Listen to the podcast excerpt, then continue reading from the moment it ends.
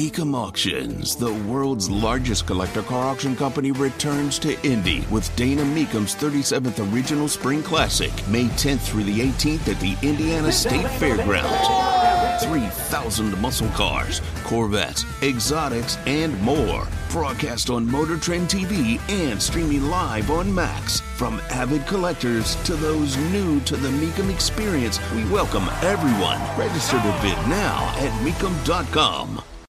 Bill Melugin over at Fox News reporting that it seems people coming across the border are very confused. They don't understand why they're not being let into the country. Tony Katz, 93 WIBC. Good morning. Good to be with you. Let me say this again. You get rid of Title 42. Title 42 was about American health. Uh, here's COVID. You've got this disease. So, for the safety of Americans, we have the ability to expel people from the country, turn people around without going through any asylum system, and to keep the country safe. Meanwhile, if you talk to people uh, at the border, they will tell you about the outrageous number of folks who were let into the country with COVID. You couldn't say goodbye to your grandmother before she died. She died alone and scared. I mean, if, if we're going to do it, we're going to do it all the way to the end. But somebody coming across the border illegally could enter with COVID. Totally cool. That happened. So we're clear. So now Title 42 goes away because we have declared the health emergency in the United States over. So therefore, there's no more health emergency. There's no more Title 42. You see how that works? So people are amassing at the border. I'm looking at video.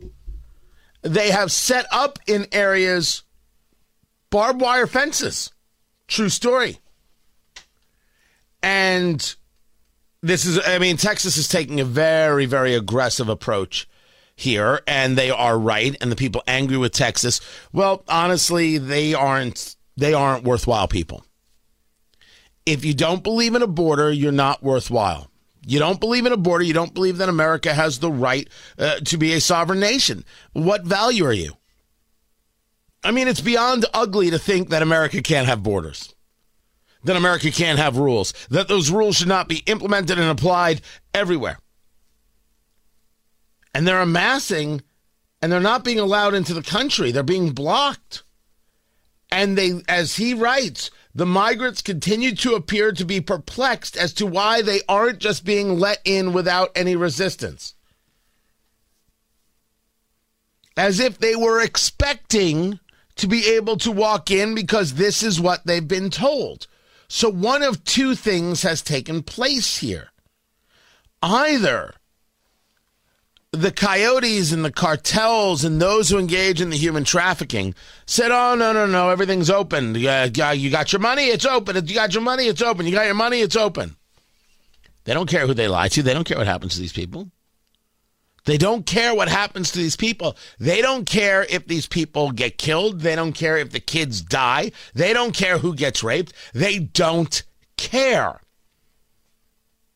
If you want a fine example of inhumanity, it's not because you use the wrong pronoun. As a matter of fact, if you get violent about somebody using the wrong pronoun, you're awful. If you think it's okay to get violent about someone using the wrong pronoun, you're awful. If you think you can command somebody to use a pronoun, you're awful. And I'm going to rank the things. The people getting raped at the border and the children being left for dead at the border is more important than your pronoun. Get over yourself. You're not that special.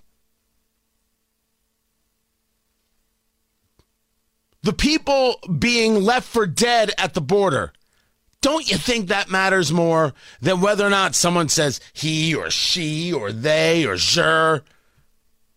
Good Lord. Sure crazy. Live your life. Don't force it on other people. What do you want to do about this? This humanitarian side of the conversation matters, but it cannot be left in a vacuum.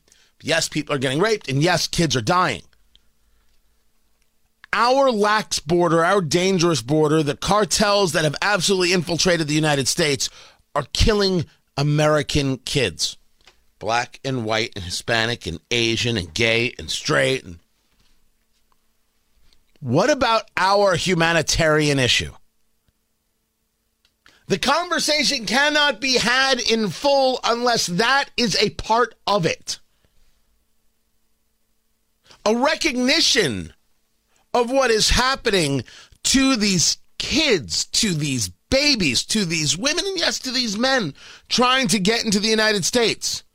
The abuse at the hands of the cartels. All very real. The abuse that Americans are dealing with. Burying their kids and their loved ones cannot and should not, and I'm saying will not be denied.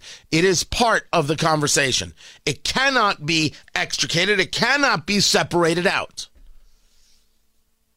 The first conversation on the border, if it's going to be about the humanitarian side, is whether or not we are treating American citizens humanely.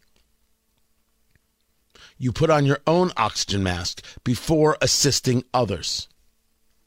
That's exactly where we have to be. But it isn't, well, just build a fence, well, build a wall, it'll be done. No. No, that's that's not it. It won't solve the problem. The problem has multiple facets.